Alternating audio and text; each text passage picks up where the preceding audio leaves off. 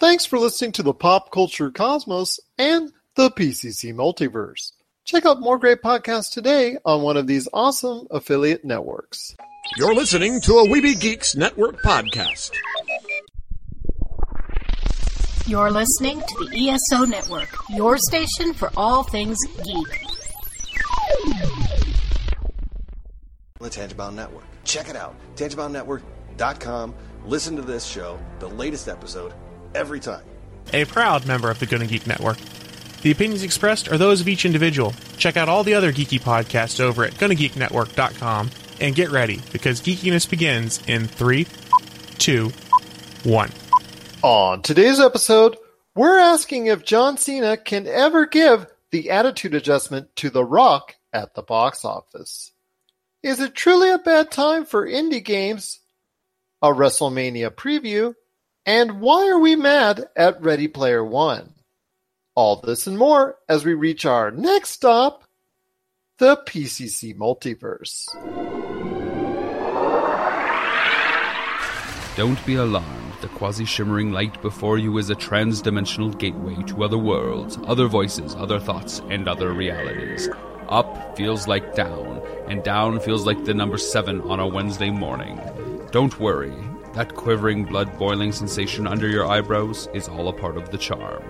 Welcome to the PCC Multiverse. Welcome back once again to another episode of the PCC Multiverse. My name is Gerald Glassford from Pop Culture Cosmos and Game Source. We truly want to thank you for tuning in and listening in on today's program. But it wouldn't be a PCC Multiverse without my good friend. He is the man, the myth, the legend behind Humanica Media. You got to check out all the great stuff that's going on with their program at humanicamedia.com. It's Josh Peterson. What's going on, my friend? Hey, hey, hey, just uh getting ready to go on a trip here, man. You caught me at the perfect time on my way out. So I'm excited to uh to do this. And say, I will see you guys later. Something like that? Yeah, that's what I was going for. I was gonna do uh Hasta La Vista because nobody's ever done that before. That's completely original. I just trademarked it. uh maybe not. Well, speaking of which, our best to Arnold Schwarzenegger, the second celebrity we've had to say get well and best wishes to in the past couple weeks, with Kevin Smith being the other. He, I know he just got out of, oh, I believe, open heart surgery. So all the best to Mr. Schwarzenegger on that, and and I hope he gets well real soon. We definitely have a great show for you. We have Rob McCallum is back in the middle of the cosmic crossfire. Also, as well, we've got Mike Crockett from the Wrestling Podcast About Nothing. He's going to preview this weekend's WrestleMania. We're going to be talking about Daniel Bryan's return to the ring. Is The Undertaker going to be there against John Cena and a whole lot more? But first, Josh, John Cena, speaking of which, is not only trying to be at WrestleMania facing off against The Undertaker, but he's also going to be appearing in the movie. Well, I can't say the first thing that they have insignia for, but blockers. I guess the running title of it because you really don't want to say the first part of it unless you're doing something NSFW. But it is coming out this weekend. I want to ask you, John Cena in the past few years has made a concerted effort to try and transition himself into more of a general box office movie star. This Blockers movie and also the movie he's also working on that's coming up later down the road, Duke Nukem, are decidedly different from being family friendly fare. So I ask you, Josh, is his turn going into more hardcore, a little bit more adult subjects? Is that something that you see as a good thing for him to do? Or do you see it as a maybe a possible detour from him trying to either get at the level or surpass Dwayne the Rock Johnson. He already has an issue with people not taking him seriously, and I don't think that going after more hardcore films is going to really destroy his reputation, especially since his reputation isn't really much of a reputation at this point. Like he's all he's already been in some adult themed films, like what was the one with uh, Bill Hader and uh Amy Schumer and all that? Yes. Yeah. That's true, and he did show us a comedic side. I think that's one of the first roles that actually showed some promise and some breakout material there as far as for his standard on what he could do. Daddy's Home too. Obviously, he had a role there as well, but I don't know when it comes to the decisions that he's making. Duke Nukem, I got to question that one because I do not see him as the Duke Nukem per se, for, from my standpoint, as someone who has played Duke Nukem over the years and know exactly what kind of individual that he is as far as within the video game sense and what kind of mouth he has and what kind of his attitude is, as opposed to John Cena, who's courted many times in his career in the WWE more of a family friendly type atmosphere. Okay, so here's the thing like he's smart in the fact that you know he is going for movies like Duke Nukem because he's not I guess pigeonholing himself into a certain type of role whereas The Rock kind of had a rocky transition into other types of films after doing stuff like you know Mummy Returns, Scorpion King, The Rundown. Like he was he was the guy. He was the action film guy. He's like Jason Statham. But John Cena is just doing anything and everything. So he's not just targeting one section of fans, but he's targeting a lot of fans. And I don't, you know, you can be in a hardcore movie and still be considered a guy who can play in a family movie. I mean, we've seen that. He's still been in something like uh, voicing the role of Ferdinand the Bull in, in the movie Ferdinand that came out in, in uh, late 2017. Right. So he, you know, he, he can go from being in Duke Nukem to, uh, you know, being in a kids movie or whatever. But, you know, look at Vin Diesel too. Like he, he tried it and you know after being in movies like pitch black and uh, boiler room and stuff like that and then he went into the pacifier which was a weird thing but like john cena is i don't know he just seems like a cool guy he seems like somebody that you would you could sit down have a beer with your families could go out to dinner together and you know despite whatever he's in it's still like he's not getting stuck in that type of genre because even with duke nukem it's kind of what I'm imagining it being is kind of like Deadpool because even the games were kind of like that, where it was, you know, had the funny, dirty comedy type stuff. But I think he's doing pretty well for himself. He's he's a lot of people have tried to venture outside of wrestling and and just failed miserably, but he's actually doing okay at it. Do you think John Cena eventually will be at that level where he can match box office power with The Rock? because right now, Rock can even power bad movies.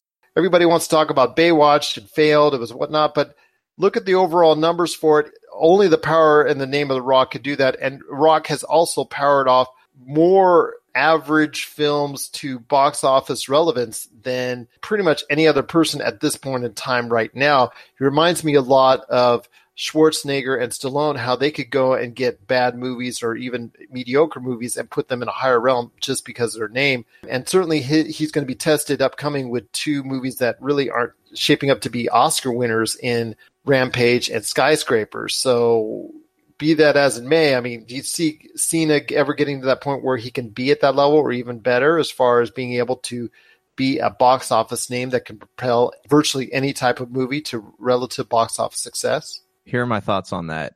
People like John Cena. People like The Rock, but people don't like John Cena for the same reason people like The Rock. Even in wrestling, The Rock is a more he was a more serious character from a more serious time on that platform. Today, John Cena has become had the unfortunate circumstance of coming up to fame in a, the time of the meme so you have uh, John Cena has kind of become the wrestling meme, or like you know, in they show those little gifs or whatever, dramatic things are happening. Also, John Cena, they have all, those have been like plastered the internet for a long time. So you know, he has the potential for momentum, but I don't think he's going to get the momentum The Rock has, at least not for the same reasons. If anything, we'll see John Cena maybe sticking more to comedies, whereas The Rock he has a more diverse palette as far as what he's able to do. John Cena what's working for him is that he's aware of himself, but I don't think that he's ever going to reach the level of fame that The Rock has unless he has the fortune of getting into a franchise, you know, a franchise like Fast and the Furious or, you know, what have you, something that kind of gets him into a movie with really high box office numbers. Until he gets there, I don't think he's going to be able to reach the level of fame that The Rock has. I agree with you on that. I think that he's going to reach a level where he can pretty much be himself as far as comedies that will get him over to a certain extent, but being able to propel an action adventure film of the nature of what The Rock has done with San Andreas, Jumanji, you know, all the other big hits he's had over the recent years and why he's the biggest actor at the box office right now I don't think he'll ever get to that point, but I do see a successful run from John Cena as long as he makes sure and tries to get roles that he knows he can excel at.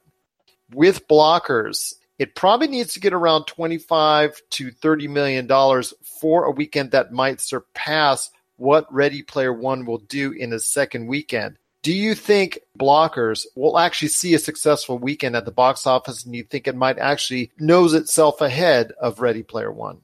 No, I don't think it's going to do that good, but it's going to be, you know, I don't want to put it down right away, but you, you, you kind of did. Because Ready Player One, it's its second weekend, and you look at the numbers. What was the what was the total from last weekend? About 53, which means if it does half that, you're talking about 27. Or even if it's like a slide, even similar to what Pacific Rim Uprising had, you're still talking about a 22 to 25 million dollar weekend. I think it'll hold a little bit stronger than Pacific Rim Uprising because that really tanked in its second weekend. So I, I see around a $25 million weekend at the box office for Ready Player One. So blockers may surprise, in my opinion, and might actually get above 20 million and could possibly sneak out the weekend, but it would have to be above 25 million dollars, in my opinion, domestically here at the box office this weekend in order to be number one. I don't know with movies like that, they hit or miss. So like I'm, it, I guess it's all going to depend on the reviews or or how interested because they haven't exactly done a great job of marketing blockers because I've seen very few posters, very few billboards on. I've you know the only reason like i knowledgeable on it is because i've heard people talk about it on different podcasts and i've seen the trailer maybe like twice. That's and it's got the rooster and uh, obviously there's another connotation to that but we won't go into that. Right. And it's the same you know it's like how when the hang obviously the hangover had a lot but like it's one of those movies where like kids are like oh this is the forbidden fruit. We got to go see this and then we're going to quote it for the next 20 years. So it's got you know it's got that working for it but i just don't see a lot of people who are hyped about it are not people or that I know that are hyped are not people who are hyped enough to go see it in theaters. So, you know, we'll just have to wait and see. But as for Ready Player One, like at least they have on their side, like you're not seeing a lot of negative reviews, but instead you're seeing explanations for all the Easter eggs, and that's creating more curiosity. So I think that maybe they're going to do a little better than what we're predicting, but you know, we won't know until the numbers come in or differences within the book versus the film. That's the only thing I'm really seeing as far as that's concerned. As far they're not saying that it's bad; they're just saying it is a difference from the book from the film. Yeah, exactly. And um, you know, last week I called it. I said they're going to hire someone to uh, adapt Armada, and then I was reading a news article today saying that they did. So, go me that was a good call and something obviously you could tell with the success of Ready Player One. Had it tanked, uh, that same person probably wouldn't be getting a job today as far as that would go. But while we're on the subject of Ready Player One, I think you and I read an article about an interview. I believe Ernest Cline made the comments that said in a certain scene, and you know what? We're just going to break it down for you. And if you don't want to hear spoilers right now for Ready Player One, might just want to tune out for the next couple minutes on what we're going to be talking about. But in Ready Player One, the actual attempt to get the second key, it was different from the book and what they had to do. In the film, they went through a stage that was created from a zombie game in the setting of the 1980 movie The Shining. The setting was originally supposed to take place in, get this, Josh, the setting in the world of Blade Runner. I was really irritated and angry when I read this and, and thought, man, they're just crazy not to go ahead and to, to have delved into that world for the second key adventure. So I ask you, do you think I'm nuts about preferring Blade Runner over The Shining as far as the setting for the second key, or do you think that was probably the better way to go as far as Blade Runner over The Shining? It pains me to say this, Steve, but I get why they did it the biggest complaint I hear about Blade Runner. I know, I know. and not necessarily Blade Runner 2049 because I freaking love that movie. And they were saying the reason they didn't was because they didn't want that property being used in another thing while they were filming 2049. Blade Runner, the, the biggest complaint I hear is even from people who love the second one, they're like they just couldn't get into the first one. Like it's just too confusing. And I get that. Like I we're smart, you know, me and you, we're we're we're smart dudes. So we we know what's up with Blade Runner. We we we can we can cling on to that story pretty well. But as far as like reaching out to a wider audience, The Shining obviously like is you can have a little more fun with it. Whereas like you know you had the comedy aspects of that that part in Ready Player One with H. Yeah, you had the comedy parts with H. Yeah, you know the the parts where he's like flailing around and stuff. So and but the thing to me is you know, first of all, they couldn't get Jack Nicholson's likeness. That was a separate thing altogether, and they ultimately couldn't get that. So you can't get the most famous thing that even people who have never seen the movie, like you said on last week's episode, so many of your friends didn't see The Shining and have no idea of it, but they know when he pops through the door and his head pops and he goes, "Here's Johnny." They couldn't use his likeness in it. So really, to me, it was wasted material. The Shining is nothing without Jack Nicholson's character in it. So to me, that was just, just very disappointing. And for me, who loves Blade Runner, tells you how sad and how angry I am for them not choosing to go that route. What are your thoughts on the Rock versus Cena as far as at the box office? Do you think the Cena can ever match up to the Rock as far as being a box office star? And also as well on Ready Player One, were you happy with the second key scene or did you think that Blade Runner would be a better option for achieving the second key goal in the movie than what was used as far as The Shining is concerned. Share us your thoughts, popculturecosmos at yahoo.com. Also, as well, popculturecosmos, Culture Cosmos, Humanica Media, and Game Source on Facebook and Twitter as well. Again, we're going to have a great episode. We have got Rob McCallum standing by in the Cosmic Crossfire. He's got some great pop culture talk coming up right after the break. And also, as well, a little later on, we've got our good friend Mike Crockett from the Wrestling Podcast About Nothing. He's going to stop by with a preview of WrestleMania. We'll also be breaking down our latest film in the Marvel Cinematic Universe, which is Captain America Civil War. And our indie games in trouble? We're going to be talking about that and a whole lot more. This is the PCC Multiverse. Get ready for Kittie Origins Evolutions, the latest documentary from Rob McCallum. Generously peppered with archival footage shot by the band, this film gives you an honest and brutal look at what it takes to survive in the music industry.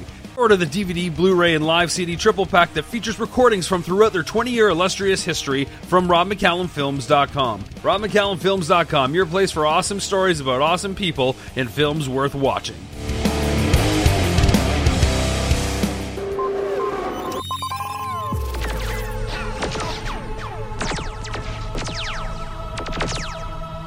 and it is time once again for the Cosmic Crossfire. This is Gerald Glassford from Pop Culture Cosmos and Game Source. We thank you so much for listening to the show today. It would definitely not be a Cosmic Crossfire without my good friend. He is the man, the myth, the legend behind RobMcCallumFilms.com. You got to check out all the great things going at Rob McCallum Films, including the smash hit that sold out on Amazon it's the Amazing Kittie documentary, and here he is now, my good friend, the director, Rob McCallum. What's going on, man? Oh, just living the dream and uh, gearing up for a really busy month. April 2018, I will be run off my feet. It is nice that we're out of March, and like as you said, the Kittie Doc has been released to much uh, fanfare for sure, and a lot of critical acclaim as as the press starts rolling in and we're really excited to have that out there. And it's it's you know by far one of my favorite projects that I've done for a variety of reasons. So anybody that has you know Amazon go go order it now. It it may be out of stock because they did sell out on their opening day and it shot up to number 1 on the metal charts because it's included uh, a live CDs part of that set. So check out Kittie Origins Evolutions. Here the uh, the tale of the heavy metal band uh, that started with a group of teenagers who wondered wouldn't it be great if we were rock stars and they got to live the dream for better or worse. And 20 years later, they're here to tell their story. So, my friend, there is a lot going on in the realm of pop culture. So, pray tell, Rob, what's going on in your world when it comes to pop culture? We are going to talk about some sequels, of course, and uh, these are two films that have been in development for a very long time. And this is more just kind of what do you think? Which one would you rather have out there? What are the compelling reasons for them? Do we even need them? And up on the sequel wars this time on the Cosmic Crossfire is Beetlejuice 2 versus Bill and Ted 3. Both have been talked about at length. I don't need either one of them per se because Bill and Ted 2 is really bad. No, Bill and Ted 2 is like one of my favorite movies. Gerald, you're fired. Uh, just, William Sadler's performance as Death was cool. Uh, that to me was a saving grace of the movie. It is the film I have seen more than any other film. I have seen it over 800 times. Wow, amazing. Uh, I mean, I, I have seen it a couple times myself. It's just, but it just doesn't match the original to me. As far as maybe it's just the novelty of it and, and things of that nature. Maybe it's the fact that I saw Bill and Ted in the theaters and maybe I experienced Bill and Ted in a different fashion. And you weren't too far from San Dimas.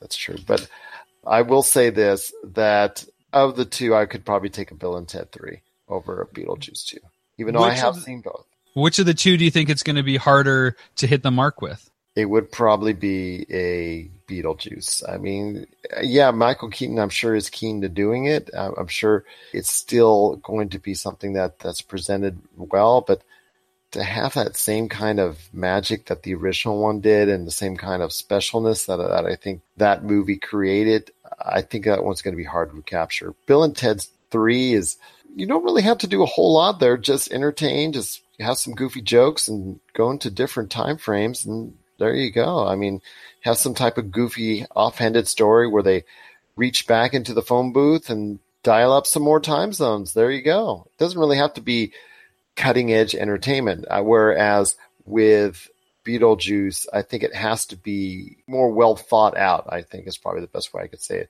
Which do you think would be remembered more if they both came out? Beetlejuice too. Really? And you're and you're assuming that it hit the mark and and all that, and it lived up to the hype. Yes, that would be that case. Even if it doesn't, if it flops, then it probably would be more remembered for being a flop after so many years than a Bill and Ted Three. I don't know. I like I like the idea of Bill and Ted trilogy as a as a as an entity as a presence. I just I just think there's less risk. I think there is more upside. I think going into it, like you said, you know, all it has to do is entertain, go on a off the wall kind of journey, have some fun, be ridiculous in the best possible way. I think because expectations on something like that are so low, it could easily overperform. And, I agree with you on that, and that's what I'm trying to correlate. Whereas the expectations with a Beetlejuice two would be much higher. And that's why I say I think Bill and Ted 3 could be more memorable of the two because going into it, you're like, oh, it's just a Bill and Ted movie. And then it just like becomes this awesome thing where it's excellent and you can party on, dude, through all 90 minutes or two hours versus hoping that the CG or the effects and the creature work and Beetlejuice holds up and that the storyline is creepy and macabre and makes sense. And of the two, I say definitely greenlight Bill and Ted 3 because I don't think there's anything really precious there. I think it's it's going to be a fun romp. But Beetlejuice, it's like, do you want to do Godfather 4? Not really. You know, let let that be its own thing. You don't want to mess with what worked and what's kind of the holy grail on its own. Like leave, leave that kind of alone. Well, that'll do it for the Cosmic Crossfire. If you have a question for Rob about the show itself, maybe about a topic, or about his great projects, including the Kittie documentary, Origins and Evolutions, Missing Mom, Nintendo Quest, or the upcoming Kickstarter project on April 24th, just give him a shout out. What could it be? What could it What be? could it be? What could it be? April 24th. Tune in and find out. Of course, Listen- here, and you'll hear more tidbits as we go. This is the exclusive source of information for said secret project. And uh, yeah, there'll be lots of stuff in the works. But if you have questions, send it to us here at popculturecosmos at yahoo.com, or you can shoot any of us at DM right here at Pop Culture Cosmos, Humanica Media, Game Source, or Rob McCallum Films on Facebook or Twitter. But Rob is a little different on Twitter. It's at Rob McZob. Rob, again, it's been great having you on the show, part of the Cosmic Crossfire, and of course, a part of the pop culture cosmos. For the latest reviews and opinions on everything pop culture, head on over to our brand new site, www.popculturecosmos.wordpress.com. And we're back with the PCC Multiverse. This is Gerald Glassford from Pop Culture Cosmos and Game Source. Want to make sure and let you know our shows are being streamed seven days a week on online radio and that we deliver two brand new shows covering the latest in pop culture every Monday and Friday to Apple Podcasts or our over 30 different podcast networks.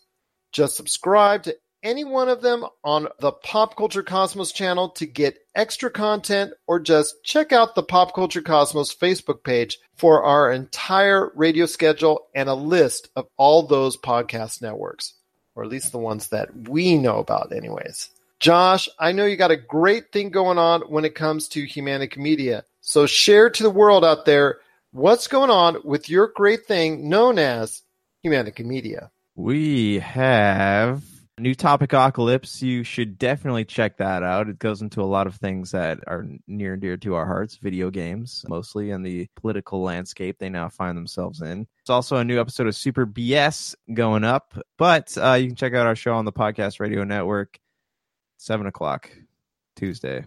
That's right, 7 p.m. Eastern, 4 p.m. Pacific. You got it right, my man. You got it. Yes, woot. Indeed, it is the Attack of the Mannequins, 7 p.m. Eastern, 4 p.m. Pacific on the Podcast Radio Network. If you listen to this show and you download it as a bonus, you will hear the PCC multiverse from last week with our Ready Player One review, with our conversation with Jay Bartlett of Nintendo Quest on Solo and Vince Attulo from that sports card show. We're also going to talk to him as well. That's all coming up as bonus material if you go ahead and listen to this podcast, or you can find the full thing now on Apple Podcasts, podcast.com. Again, over 30 different podcast networks. Josh, I shared with you a recent article from someone that we interviewed at E3 Gone Home developer Johnnemann Nordhagen and his release of Where the Water Tastes Like Wine. He he was so in, excited about it last year when we talked about it with him at E3 at Indiecade, and I know he had a lot of high hopes for it. But he recently uh, made some interviews and made made the rounds as far as saying at this point in time he has spent quite a bit of money, over a hundred thousand dollars. He has put out of his own pocket into the game as far as paying off contractors and things of that nature, and has not made a dime yet on it.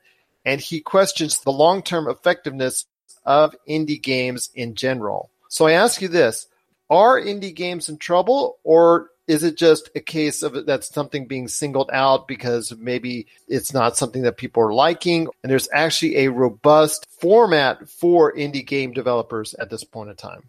All right well look at it this way. Steam is currently releasing three to 500 games per month. So that's about 10 games per day. According to polygon last year there are 7672 games released. So as an indie developer, this is a great time because the indie movement was born off of AAA titles not delivering what people want.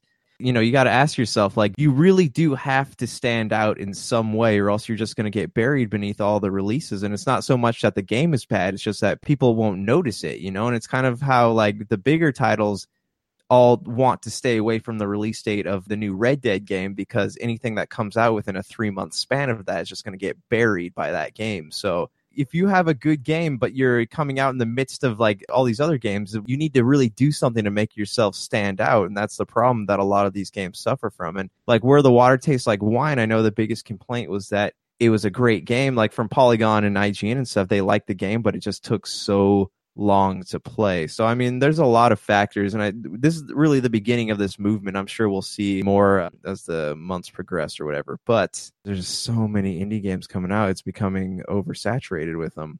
I will say this: there's so many different ways to make a game successful, but there's also a lot of ways that a game can go awry as far as the success is concerned. And that clearly is the case here with The Water Tastes Like Wine. I think right now it is a great time to be an indie developer because there's so many different platforms that are willing to take in those games. a lot of people as they get older, they don't have time to sit there and play these massive games, these 30, 40 hour gaming experiences. So you can grab an indie game and you can play it in six hours and still feel like you got something accomplished. Like that was a really great game. That was an interesting experience. You know, you're basically playing art, whereas a big AAA title is just a movie, playing a movie, playing art. So it's it's almost a completely different type of gaming, but I said it once, I said all the time that video games are such an interesting medium for storytelling just to see the different ways that people do it. So I think that it's a great time and I think that it'll continue to be great. Problem is marketing. Some of these devs are going to have to learn how to market their stuff better so people at least know that or can get them on the radar. I think that's where a lot of it falls, maybe not in the production of the game, but exactly how they market it to consumers. What are your thoughts on the indie development scene for video games? Do you think it's very plentiful? Do you think it, there's not enough support out there for indie game development? Share us your thoughts, popculturecosmos at yahoo.com. Also, as well, Pop Culture Cosmos, Humanica Media, and Game Source on Facebook and Twitter as well. Coming up next, we've got our good friend Mike Crockett from the Wrestling Podcast About Nothing. He's going to be previewing this weekend's WrestleMania. Check that out coming up right after the break. This is the PCC Multiverse. Hello, Questers. This is Mandy, the host of Caster Quest, inviting you to enjoy our podcast where we explore the rich and vibrant world of Patrick Rothfuss's best-selling fantasy series, The Kingkiller Chronicle. Hungry for more content? Perhaps you will enjoy our recaps of HBO's Game of Thrones, Over the Garden Wall, animated Batman films, whatever you're in the mood for. If you love a good story, humor, impromptu parody songs, and thousands of pop culture references, you'll enjoy our show. You can find Cast Quest on SoundCloud, iTunes, and of course, our amazing network, the Earth Station One Network, at esopodcast.com. And we're back once again. It's the PCC Multiverse. This is Gerald Glassford. Thank you so much for sticking around and enjoying the show. It's coming up again this weekend. It is that time of the year. It is WrestleMania, the extravaganza for professional wrestling. And who better to break down it with me than my good friend? He is one of the best duos out there when it comes to podcasting. He and, of course, his cohort in crime, Ring of Honors, the Kingpin, Brian Milonas, they break down the professional wrestling scene like no other on their great show, the wrestling podcast about nothing, and you can get it today through bdaradio.com and also Apple Podcasts. It's my good friend, Mr. Mike Crockett. How's it going, man? It's going very well. It's the uh, most wonderful time of the year when it comes to professional wrestling, Gerald. The past couple years, it's been a very, very long show. I mean, this show is looking to be stacked as in terms of the lineup, but just lengthwise, it's going to be in I mean, it's hard to say it's going to be anything but an ordeal to sit through. I mean, you get four hours of the show plus two hours of a pre-show, which is going to include three matches. I mean, if you want to see all the matches, you got to stick through the uh, whole thing starting at 5 p.m. Eastern on Sunday night. It's yeah, it's going to be a long show. From what I'm able to ascertain and, and what I've read is that they actually have 10 hours blocked off in total for WrestleMania coverage. So I'm sure they'll do a post show and all that stuff too. Yeah. So exactly. Sure gonna be a long day, Gerald. Yes, yes. it will be a long day indeed. But there's a, a lot to look forward to. There's a lot of stuff going along with the WrestleMania experience, a lot of independent shows, a lot of things to look forward to as well. Is there any one or two things in particular you're looking forward to outside of the WrestleMania card? Well, uh, I guess I have to mention my uh, partner in crime, as you mentioned, my cohort, the Kingpin Brian Milonas is down there. He's going to be down there for Ring of Honor's Super Card of Honor. It has already been the biggest selling Ring of Honor show in Ring of Honor history. So it is already going to be the biggest show ever before the doors even open on Saturday night. So it's going to be a big show, and the main event will be Cody Rhodes against Kenny Omega. And we've talked about Kenny Omega being perhaps the best wrestler in the world right now. And this is one that everybody's looking forward to. It is the Bullet Club exploding in the main event of the Ring of Honor Supercard of Honor this coming Saturday night. That is going to be a big show, uh, just in terms of ticket sales and everything else for Ring of Honor. And I mean, it's not WrestleMania, but it is WWE. The NXT Takeover show, which is going up against Ring of Honor Supercard of Honor, is also going to be a great show and a little more palatable in terms of length. If you're a bit uh, intimidated by what's going on with WrestleMania. This is going to be probably like a two and a half hour show, usually two and a half, three hours. And you got uh, Cien Almas putting the um, title on the line, the NXT Heavyweight Championship against Aleister Black. And I have to mention Johnny Gargano and Tommaso Ciampa. That match, like over a year in the making. Uh, they're former tag team partners, and they've had a great angle which was kind of cut short because Tommaso was out with injury for a bit. He is coming back, and they're having an unsanctioned match at NXT Takeover New Orleans. So that is the two big shows the Saturday, the day before WrestleMania, that are really going to have the eyes of the wrestling world before we get to WrestleMania on Sunday.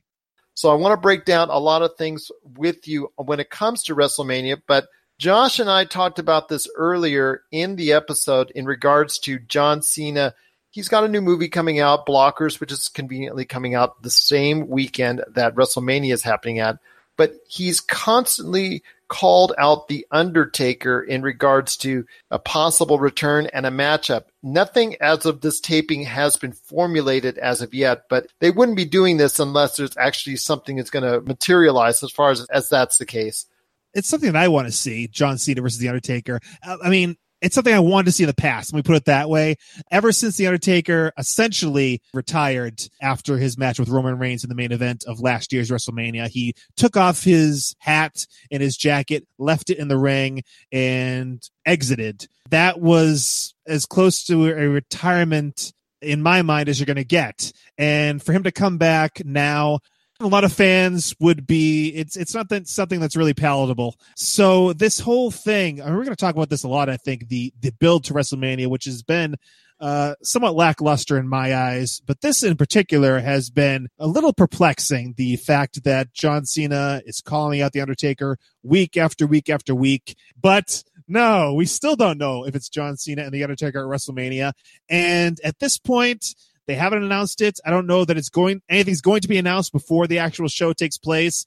And there's a lot of speculation out there that it is not going to be a match. It's going to be some sort of confrontation. Still, in my eyes, The Undertaker, I don't need to see him wrestle again. If we want to transition into what Braun Strowman is actually doing on the show, he is part of a Raw tag team match. He is challenging Sheamus and Cesaro, the WWE Raw tag team champions. And apparently, Braun Strowman will get a partner. We still don't know who this partner is, uh, if there will be a partner. So Braun Strowman is kind of relegated to this mid card kind of role in this show. They've been building this guy up to be one of the top guys. But Braun Strowman is definitely the future of the WWE, if not in our eyes, in the guys on top eyes, the you know the powers that be in WWE. There's going to be a lot of great matches though, and a lot of great matchups coming up at WrestleMania. Once again, I'm breaking down WrestleMania 34 with Mike Crockett from the Wrestling Podcast About Nothing. You got to check out their show today on BDARadio.com and Apple Podcasts. Real quickly, your thoughts on the Women's WrestleMania Battle Royal and also the Andre the Giant Memorial Battle Royal as well it hasn't been the launching pad that I guess they were trying to set out for here to have a uh, battle royal on the um, WrestleMania show each and every year. This is just a way basically to get guys on the show that have no other place on the show. And if you talk about the WrestleMania Women's Battle Royal, there's a whole been a whole controversy with that. I don't know if you've gotten into that on the show. The fabulous Moolah is her name was originally put on this battle royal. It is no longer there. It is now just the WrestleMania Women's Battle Royal. There is a little controversy with this because a lot of people wanted to see Sasha Banks versus Bayley Friends when they came into the company together, and they're at odds now. And a lot of people were expecting them to have a singles match at WrestleMania, but apparently there is not room for it on the show. And they have the two championship matches with the women, but there was no room for a match without a championship on the line. So that's going to be part of the battle royal. So that should be a, a major focus of that women's battle royal. Essentially, it's a way to get everyone on the show, Gerald and your favorites for that because I think if I'm going to pick out one of each, I am going to go with Sasha Banks. I know she's the heavy favorite in the women's battle royal. And for me, I think it's going to be anyone with momentum right now, as far as within that group of field for the men. I would say it would be Matt Hardy. Yeah, I would go. I would agree with you in terms of Matt Hardy as the uh, winner of that. I, according to you know what we have announced so far, which is not a enticing cast of characters so far for the battle royal. Hopefully there'll be, there'll be more, but yeah, from what I'm seeing here, Matt Hardy is the is the best of the bunch, and Sasha or Bayley, I would say, for the women's battle royal because that is going to be the major story out of this battle royal. The Cruiserweight Championship Tournament Finals is coming up also on the pre-show. Cedric Alexander versus Mustafa Ali. I'm going to go with Cedric Alexander. I think he's a good talent. I don't think he's the best talent right now in the cruiserweight division. And I think actually Ricochet, when he finally gets himself elevated to the WWE level, will actually take over the cruiserweight division. But that's just my thoughts. You did mention uh, Ricochet last time we talked, and Ricochet actually making his debut on the NXT Takeover show we mentioned earlier. So you want to go out of your way to see Ricochet. He's going to do big things. And I agree with you. He is eventually going to be a, a, big star on 205 Live. And the Cruiserweight Championship, it was vacated by Enzo Amore when he was released. So they've had a whole tournament going on these past couple months. Cedric Alexander is a guy that really shined bright in the Cruiserweight Classic a couple of years ago and I wouldn't be surprised if he was the cruiserweight champion. But Mustafa Ali is also a guy that's done big things in the cruiserweight division lately, and I wouldn't be surprised to see him either. But I would give the slight edge to Cedric Alexander. Now we've also talked about the tag team championship for Raw when it comes to Braun Strowman versus Cesaro and Sheamus obviously they're going to try and keep Braun Strowman strong as far as that's concerned, and whoever he partners up with, or if it's just him himself trying to go against those two guys because they've kept him strong throughout, and they have, like you said, such great plans for him. What are your thoughts on the SmackDown Tag Team Championship with the Usos going against the New Day and the Bludgeon Brothers? Well, the Usos has something to prove because they have never been on the main card of a WrestleMania since they've been with WWE. So they are very excited and very ready to tear it up on the biggest stage in professional wrestling at WrestleMania. So the Usos, and we know they've had already torn it up in the past with the New Day, Big E, Kofi Kingston, and or Xavier Woods, whichever two out of the three are going to be part of this match. So I would suspect that they're going to do everything they can to have a great match. The Bludgeon Brothers, of course, you know, two big, strong guys, and that dynamic of the you know the guys that can jump around and do all these flips, and just two big guys that can just knock them out of the air. It should make for a very fun match. I'm a, a bit higher on it than you, apparently, Gerald. I think this is going to be a great match. Like I said, the Usos are really excited to get their first shot on the main show at WrestleMania, and they're going to take every advantage to make this a memorable match. I hope so, and I hope I'm proven wrong, and I hope that energy from them being in the actual card itself on the main card during the the actual event itself and not on the pre-show will actually give them the impetus to actually have a great match against those two other teams. So we'll definitely have to wait and see on that. You mentioned earlier the Raw Women's Championship. It is Nia Jax versus Alexa Bliss in what many are considering the other women's championship match. I actually am looking forward to this, and I think it's going to be a really solid match. But your thoughts about Nia Jax going up against Alexa Bliss for the Raw Women's Championship? These two are great friends in real life, and they started as good friends on TV but they did a kind of a, a, hidden camera thing like the old GTV back in the day during the Attitude Era, where Alexa Bliss was caught backstage making fun of Nia Jax's looks, her weight. You know, essentially is what this match is all about. And I think they're going to do everything within their power to put on a good match. Nia Jax, to me, she was brought up way too soon from NXT. She still has a ways to go in terms of really finding herself and really in my eyes, from what I'm seeing, being comfortable in her character. So this is the best opportunity for Nia Jax to show what she can do. And I mean, I'm interested to see what comes out of this matchup. On the SmackDown end, the women's matchup, a lot of people are looking forward to as Asuka goes up against Charlotte Flair. Those two will meet up on Sunday. What are your thoughts on that? Can Charlotte Flair actually slow down the Asuka momentum train? I don't think it's going to happen here, Gerald. Asuka, for those who don't know, she's undefeated with WWE, some 150 something matches since she has been on the NXT roster to the Raw roster. She's never been pinned. She's never lost a match. Anything she's been in, tag team match, uh, she has been on the winning side. So WrestleMania is the place to do something like that where you end someone's streak. Of course, you know, the Undertaker's streak, we all know about the Undertaker's streak and how that came to an end suddenly a few years ago.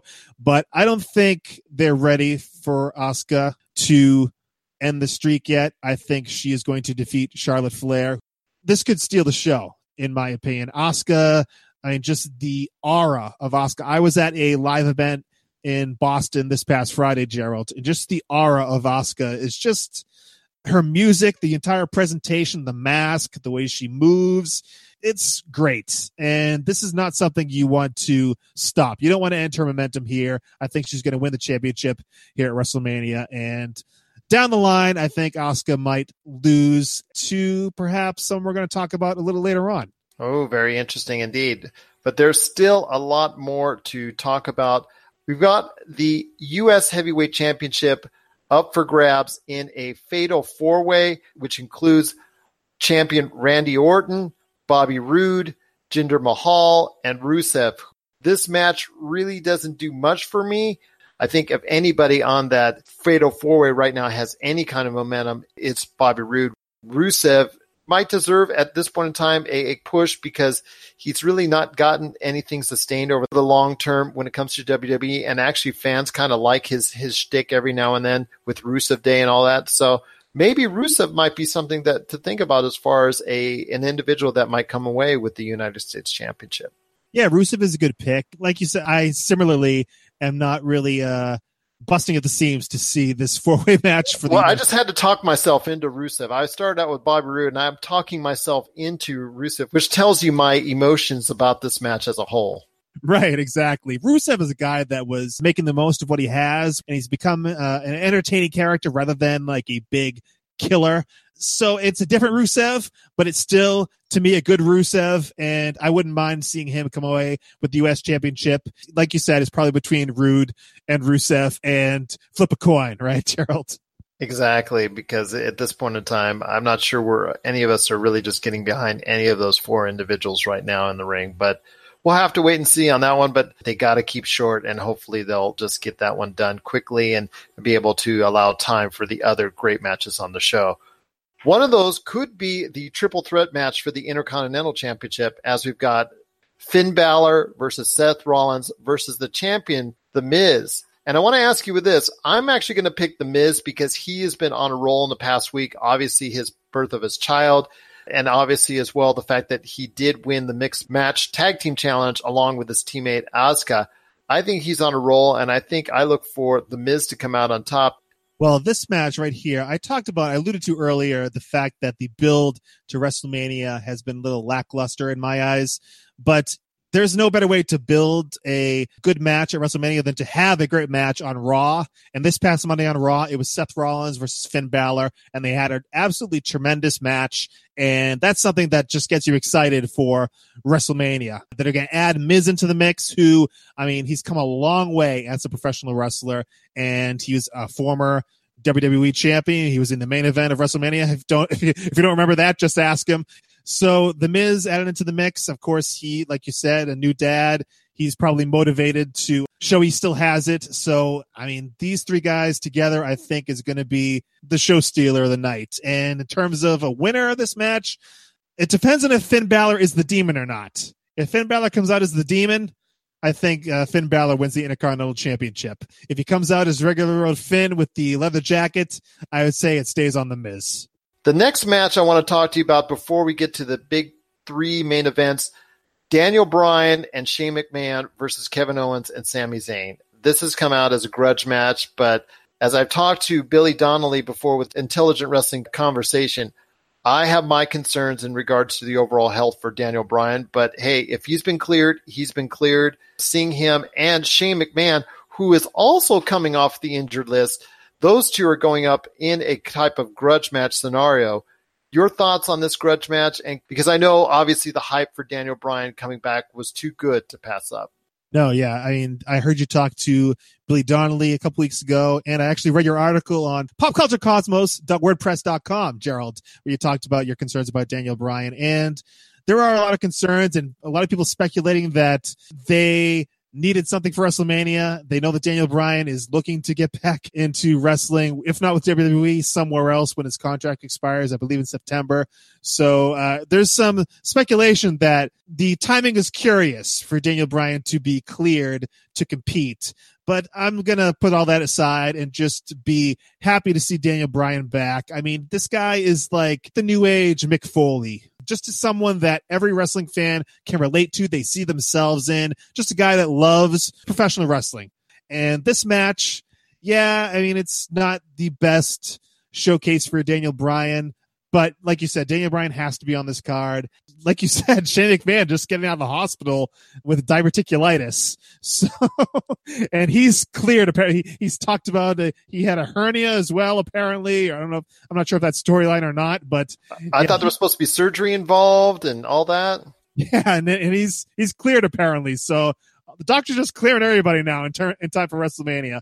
Kevin Owens and Sami Zayn are a great act. Kevin Owens, uh, of course, has been doing great things in WWE, and he's kind of picking up Sami Zayn, who hasn't had the best experience so far with WWE, and he's kind of bringing him up to his level. So it should be a interesting matchup, should be great, and I'm interested to see what happens with Daniel Bryan going forward beyond this. But I'm not looking for a classic. I'm looking for fans to be really into it because of, you know, the investment they have in a guy like Daniel Bryan and how good Kevin Owens and Sami Zayn are being heels. But I mean, it should be an interesting match. It's, uh, yeah, like you said, it's a little bit shoehorned in here at the last minute, but it's a means to an end. It's getting Daniel Bryan out there, getting him uh, on the WrestleMania card. I know that I was a lot more excited for WrestleMania when I find out found out Daniel Bryan is going to be back and competing at the biggest show of the year. So I'm going to be excited to watch it. I know it will be kept short. I know it will be kept somewhat safe, and I know it will lead to the 50,000 plus individuals there at New Orleans saying yes, yes, yes, so we can get that moment that everybody, including myself, is looking forward to when they see Daniel Bryan back in action. Kurt Angle and Ronda Rousey are facing Triple H and Stephanie McMahon. The fact that Ronda Rousey is here, I think, gets a lot of people excited. The fact that she could be a key for them in the near and also long term future as well for the WWE. Your thoughts on this match? Obviously, they got to keep it simple because she's not that seasoned or experienced, even though she's been training very hard. They've got to keep it at least simple as far as for her realm with both Stephanie and her at this point in time and leaned heavily on Kurt Angle, who's coming out of another retirement facing Triple H. Ronda Rousey, like you said, new to professional wrestling. She's not been training that long, but she comes from the MMA world. To put her in there in a mixed tag team match like this, it will give you the best possible outcome, I think, at this point. And I talked about Asuka earlier. I think Ronda Rousey down the line, if she advances like they're hoping, she'll probably be the one to take uh, Asuka's streak away. But that notwithstanding, this matchup, I mean, it's going to be lots of smoke and mirrors. There's going to be a lot going on in there. And what they're trying to get out of this is to get Ronda Rousey to look good. And I think they can accomplish that pretty easily. Ronda Rousey and Kurt Angle will win this match. Stephanie will tap out and we'll see what goes on in the future here with Ronda Rousey. Of course, putting a lot of stock into her, a lot of high hope that Ronda Rousey will be the breakout star of the women's division going forward. Well, we've got two championship matches left. We're going to start off with the WWE Championship match in the match that I think a lot of people, as far as wrestling purists, may be looking forward to. AJ Styles, he's going to be putting his title on the line against Shinsuke Nakamura. I'm going to lean with Nakamura, who's finally starting to come into his own as far as the WWE is concerned. I think they're going to have a great match. Could be the best match on the card.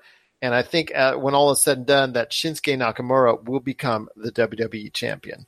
I tend to agree there, Gerald. Uh, we've talked about this before that he spent way too much time in NXT and he kind of lost some momentum. Got the Royal Rumble win in January, and that's kind of uh, set him back up in a uh, positive way. And him and AJ Styles, they've done it before in Japan for New Japan Pro Wrestling. Now they're going to do it at WrestleMania, the biggest stage in the world. And I think you're right. I think it's going to be Nakamura taking the championship from AJ Styles. And Nakamura is just so unique in terms of professional wrestling. And I think Nakamura is going to take the championship at WrestleMania from AJ, and it's going to be, God willing, a fantastic matchup. Well, that leaves us with our last choice, one of the most polarizing matches on the card, to say the least. It is for the Universal Championship, and it's going to be Brock Lesnar. He's going to be going up against everybody's favorite wrestler, and I'm saying that facetiously. It is Roman Reigns. And, you know, this is, I guess, what, destined again for him to be going to the moon as far as being in that scenario with him coming out on top, being what many consider the McMahon's favorite wrestler. I see Roman Reigns coming out on top. Brock Lesnar's hinted about going back into mixed martial arts and the UFC. He's hinted on that. Paul Heyman's hinted that. But by all appearances, man, it looks like Roman Reigns is going to get the push once again. And I'm not sure everybody, again, like before, is happy with it. It's the last appearance on his contract for Brock Lesnar. He is the Universal Champion going in. So I think unless they announce that he is signed uh, lock, stock, and barrel before Mania, I think we're going to see Roman Reigns win the championship. And this thing, this match has uh, has endured. I mean, they talked about this the day after last year's WrestleMania that this was the match was on the books. It's going to be Brock Lesnar and Roman Reigns, and so I think Roman Reigns, regardless of what people think, he is going to get the championship. He is going to be anointed once again as the Universal Champion. Finally, he's already held it a couple times, but finally to stay, he's going to be the uh, top dog, if you will. That's going to be your final scene uh, when we close out the uh, night at WrestleMania. The fireworks are going to be going off, and Roman Reigns is going to be holding that Universal Championship high above his head in New Orleans. If you haven't died from old age first. Very well put, Gerald. I am so thrilled to hear you say that, Mike, and I agree with you as well. And just so thrilled the fact that Roman Reigns could again become the WWE Universal Champion. Do you hear Step that in my voice? The excitement that I have. Step out of it. Once again, just want to thank you for breaking down the WrestleMania 34 card. It is Mike Crockett from the Wrestling Podcast About Nothing. You got to check it out today on BDARadio.com and Apple Podcasts. Mike, it's been such a great pleasure having you break down WrestleMania 34 with me. I wish you and Brian all the best upcoming with your great show that people have to catch each and every week discussing the world of professional wrestling. Thanks very much, Gerald. Yeah, we're actually going to be talking about WrestleMania on Monday morning, next Monday morning on the Wrestling Podcast About Nothing. Like you said, you can get on Apple Podcasts, BDARadio.com. Also, go to our brand new website, thewpan.com. That's T H E WPAN.com for wrestling podcast about nothing. So this coming Monday, we're going to break down WrestleMania for everybody. So make sure to check that out wherever you get your podcasts or the WPAN.com. Gerald, thank you so much. It's been a pleasure to be here as part of the Pop Culture Cosmos. Hope to talk to you again real soon. I hope so as well. And again, Mike, it's always great having you a part of the Pop Culture Cosmos. If you're tired of sifting through flea markets for rare and unique games, we can help. Retro City Games in Henderson, Nevada, only five minutes from the Las Vegas Strip, has all your favorite gaming staples, classics, and a wide selection of rare games with new stuff always appearing on our shelves. Come in and chat with Nicole or Doug about your love of games and watch as they help you complete your collection or find your childhood favorite. And don't forget, Retro City Games loves trade ins. So if you have any Nintendo, Super Nintendo, Sega, Xbox, PlayStation, or even PC games, come in and visit Retro City Games today. Welcome to the new metropolis of gaming, Retro City Games. And we're back to close out the show. This is the PCC Multiverse. Want to thank Rob McCallum again from Rob McCallum Films. You got to check out his latest documentary, Kittie Origins and Evolutions. And you can find out more information on that and all of his projects at robmccallumfilms.com. Plus, also as well, you Mike Crockett, who we cannot thank enough for being on today, previewing WrestleMania. You got to check out his great program along with his good friend, the Kingpin, Brian Milonas from Ring of Honor Wrestling. Together, they make up the Wrestling Podcast About Nothing, and you can check out their show on Apple Podcasts as well. Josh, I want to ask you real quick before we head on out as we break down the Marvel Cinematic Universe leading up to Infinity War later this month in about three weeks, my friend. Three weeks. What are your thoughts on Captain America Civil War? And was it everything that you thought it should be? It was sort of just a set piece for the rest of the Marvel Cinematic Universe. You know, I mentioned this last week. I was hoping for more of a solo Captain America outing similar to Winter Soldier, and instead we just got another Avengers film. The last thing I want to say in regards to Captain America Civil War, and I've said this before, and actually, you can read my thoughts on the breakdown I make for the Marvel Cinematic Universe on our Pop Culture Cosmos sites. I'll just say this, man. Uh, the first two parts were pretty good. It's that third part that's a big letdown with Baron Zemo's character and probably one of the worst turns by a Marvel villain. But Marvel still hasn't perfected its villains per se, with a lot of them over the course of the cinematic universe. We've talked about that the villains have been a really a hard thing for them to do and translate from the comic books to the film. And Captain America Civil War to us is no different. What are your thoughts on Captain America Civil War? Do you think it was everything that it should have been? Share us your thoughts, popculturecosmos at yahoo.com, also as well, Pop Culture Cosmos, Media, and Game Source on Facebook and Twitter as well. So for Josh Peterson, this is Gerald Glassford. It's another beautiful day right here in the PCC multiverse. We thank you for listening, and here's hoping you have yourself a great day.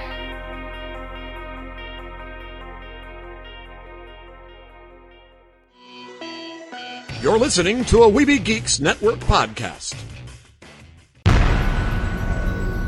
This has been a broadcast of the ESO Network.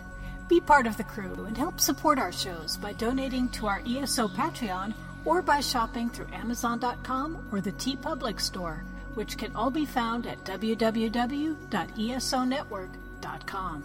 The ESO Network, your station for all things geek. Tangent Bound Network. Let your voice be heard. TangentBoundNetwork.com. Thanks so much for downloading the Pop Culture Cosmos as a special treat. We're adding a bonus episode, which starts right now. So sit back and relax as you enjoy more awesome goodness from the Pop Culture Cosmos family, and stay tuned as more great podcasts are on the way. Thanks again for listening to us here at the Pop Culture Cosmos. We've got a review of Ready Player One as we decide if it reaches a high score or it's game over for Spielberg's latest film. Plus, it's our picks for the Video Game Hall of Fame, and will Age of Ultron be the forgotten Avengers movie? All this and more as we reach our next stop, the PCC Multiverse. Don't be alarmed. The quasi shimmering light before you is a trans dimensional gateway to other worlds, other voices, other thoughts, and other realities. Up feels like down, and down feels like the number seven on a Wednesday morning. Don't worry, that quivering, blood boiling sensation under your eyebrows is all a part of the charm. Welcome to the PCC Multiverse.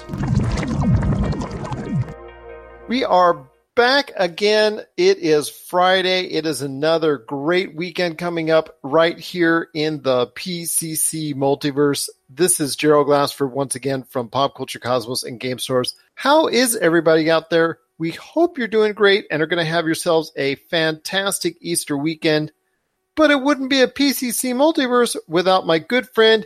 He is the head honcho at Humanica Media you got to check out all the great things they've got going on at humanicamedia.com. It is Josh Peterson. What's going on, my friend? Hey, hey, hey, just uh doing podcast stuff and stuff. And more stuff like that. Yes, that's a lot of stuff. Yes. Uh, I know you're also getting all that stuff going as far as the top lists, as far as that people have sent in. I truly want to thank everybody out there for sending in all their top 10 video game lists. We are compiling it. I'm going to be tallying up the scores and we're going to be going ahead and presenting that in the near future. Plus, also as well, you're going to be seeing a lot of stuff coming through our Pop Culture Cosmos site. So, so be on the lookout for that as well through our Facebook and Twitter handles as far as Pop Culture Cosmos, Humanica Media, and Game Source as well. It's going to be a great show. We've got Jay Bartlett standing by. He's going to share his thoughts on the upcoming solo movie. Also, as well, we got Vince Attulo from That Sports Card Show. He is going to be talking to us about collectibles as far as the sporting card market and also a little bit about non sports cards. We talked in our last episode about the popularity of certain cards and things of that nature, but wanted to get into a little bit more as far as non sports cards and if there's still a market on it. All that and more coming up with Vince Attulo from That Sports Card Show later in the broadcast. But Josh, you and I got a chance to see the latest film that's out that's storming the box office is from Steven Spielberg, the acclaimed director that he is. His latest movie that's out is an adaptation from the popular book that we've talked about on this show before that really just dives into pop culture headfirst, and that is Ready Player One, based on a world of virtual reality and the Oasis. And, and both you and I have, have read the book, and we've now seen the movie. There's spoilers for our discussion of Ready Player One from both the book and film standpoint. So here we go with our thoughts on Ready Player One. It was good. I wish they would have divided it into maybe like two movies because there was a lot in the book that got left out and I see they what you know, I see some why they need to take some parts out, but the parts that they took out, it would have I think it would have made the movie make more sense for the viewers. But, you know, it disappoints me a little bit too in the fact that the this the a lot of the references made in the book that would appeal to someone like me and you they they took it out in exchange for uh, more well-known properties. But that you know that that's the thing like people aren't going to see the movie i don't think because it has a reference to uh, spoiler alert because it has a reference to the shining or has a reference to minecraft or whatever in the movie they're going to see it because you know it, it probably because it's cool and they probably walk away with the same however they feel about it in the end. But um no, it was good. I liked all the references the to you know Mobile Suit Gundam, Akira. They had Halo in there. There was Back to the Future, Street Fighter, Starsky and Hutch. I mean, it's everything from the 70s, 80s, 90s, and 2000s, and even today with Overwatch and more was represented in there as far as pop culture icons are concerned. Right, and they had Harley Quinn and Batman was even in a part. Batgirl was in there too. I mean, I'm sure there's stuff that I miss. I just got to go back and I'll have to watch it again it was good. It it entertained. It did what it was supposed to. They did a good job of kind of retelling the story, uh, retelling the book. I didn't really understand because the guy that wrote the book was one of the guys that wrote the screenplay, and he. You see, it doesn't make sense to me that he would take out some like big, big parts out of the book for the sake of um, you know moving the plot along in a film. But you know, it the, the changes didn't irk me, but I would have liked to see these things come to life. You know, the whole thing with him hacking into IOI and the in the in the movie they made it seem like he liked his aunt a lot more than he actually did. And then um you know that that whole thing didn't really get explored. And there's some like I would have liked to see the layer he had floating in space and the you know some of the deaths in the the oasis in the book. They didn't really go into that. And like you know the the big death in the book of one of the high five they didn't do that. So exactly. Based out of Japan when they when it actually happened in the book but also as well the fact that the undermining through IOI was done by a completely different individual in the movie than it was in the book. Exactly. Not complaining. I did like, I did enjoy the film. Uh, there's just a lot more I would have liked to see out of it. And as someone who who read the book and is really impressed by the book, it's just it's it's a lot of stuff that would have better connected the pieces and a lot of like what could have made really cool set pieces. They just kind of left it out. I, I liked how they weaved better together, I guess, the story of um, Wade and Artemis and the Oasis. She is called Artemis and Parzival. Yeah, yeah. I like how they kind of made that a little more fluent because it got a little awkward in the book. You know, there's just stuff from the book I would have liked to see a lot. I did like the movie. It felt very classic Spielberg. You know, it had that 80s feel. This was a good movie for him to make. It had that had that classic feel of like ET, Close Encounters of the Third Kind. I did really dig that a lot. What did you think before I, I don't want to like blabber here? Well, I will say this that if you have not read the book and want to go see the movie, you'll probably enjoy it a lot more than if you did read the book and then went to go see the movie. As we have noted, we've read the book first and then have gone to see the movie. I am going to give the movie a positive review. I think it is a very good movie as far in the sense of the special effects, as far as the design and and all the intermixing of all these pop culture icons. There's a race sequence, and then there's also a battle sequence that just truly is just inspirational as far as if you're into film creation, as far as that's concerned. It's just absolutely gorgeous as far as the way it's orchestrated and actually is portrayed on screen also as well the actual just first moments of you actually entering into the oasis even on a standard film format that part is just truly amazing to see. I, I can't imagine how it's going to be on an IMAX or 3D. It's just that's just going to be like a blowaway part. But I was just watching on a standard def screen, and that still looked awesome as you first enter in it, and all the things of that nature. So it's just truly was just uh, that part of it was really inspirational, really just a lot of fun to look at. I am not a big fan of the some of the parts that they took out as far as that as well. They they changed a lot for creative narratives because they thought it would look better on screen. But uh, like I said, I'm going to give it a pretty good review based on the fact that when this movie shines as far as those inspirational battle sequences, those inspirational chase sequences and things of that nature, when when it's in the Oasis, the movie itself really flows and really looks beautiful when it seems to really stall is when it leaves the actual Oasis itself. Some of the the acting by the villains are really just substandard, and even uh, T.J. Miller, who uh, I guess his character is based off of someone in the book. It's not an add-in like one of the other villains. That's kind of disappointing as well because he always has to throw in a side remark that's really not that funny and doesn't really get over that well. That part was a little bit disappointing, but be that as it may, he wasn't really that important to the cause and was just kind of just obliterated and just left out of it and just disappeared really quickly. So, uh, you know, near the end. So it really didn't matter that much. Uh, Simon Pegg's character was really inconsequential, which was another I- issue I had of it because his character in the book is a lot more important to the actual flow of the story. And I think his inclusion in the uh, in the movie was very minimal at best. And I, I think that should have been actually redone and reworked. But there are some things like that I would I would change around. And I, I, like I said, if you're just going to the movie and you you have not read the book, you'll probably like it a lot more just because you want to see all those pop culture references. And that part of it is just absolutely just mind boggling cool as far as seeing all those that, those icons and that people have loved and uh, it's for so many years. And I was going to tell my daughter that I saw this with is that it's just so, so awesome to see all those things that I've experienced throughout my life through the 70s, 80s, 90s, 2000s, and this decade that I've experienced all of those things and just it's been truly heartwarming as far as from a sight and even a sound as far as the music is concerned as well. Yeah, the soundtrack was great. I love the classic 80s music that was going Anytime you add in New Order, man, it's right there for you.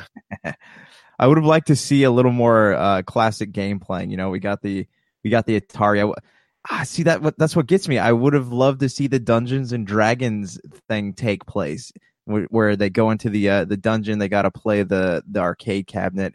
I would have loved. Is that the that's the third key, correct? As far as that was the first key. That the, the first key, yes, the first key when it went into the cave and and with Artemis's character, and that's where they first really met between Artemis and Parzival. That's correct. The right. third one did also have a, a challenge of that nature. Spoilers for the book, people, on this part, but yes, there's a challenge similar to that in the third key as well in the book. But yes, uh, that like I said, they're they're changed and modified for specific, I guess, visual movie reasons. But I, I really didn't mind that first key as far as the race is concerned, because really that was a really cool way to set things off. Yeah, the way to solve the puzzle was kind of like, yeah, it was just it seemed too simple to me. Even if he like figured out there should have been some kind of challenge, you know, something trying to stop him from doing it. But well, yeah, I agree with you not because in the book, these things take a lot of time to figure out. In fact, some of them were, you know, even between the first, the second key, and the third key, there was still quite a bit of period of time between those moments as far as them, you know, figuring out where the next key is. And in the in the movie, obviously, to shorten it up for for time considerations, they had to do something a little bit different. Yeah, uh, my only other complaint about the movie was James, in the book, they didn't really differentiate well between like the fact that he was a nerd and reclusive, yes, but in the book he was kind of really this tragic character. And in the uh in the movie they just painted him as like a stuttering sad nerd you know instead of really there was more depth to him in the book than there was in the movie. They kind of missed a good storytelling element right there I agree, and there's something very sad when you read the book as far as his story and you try to follow it as well.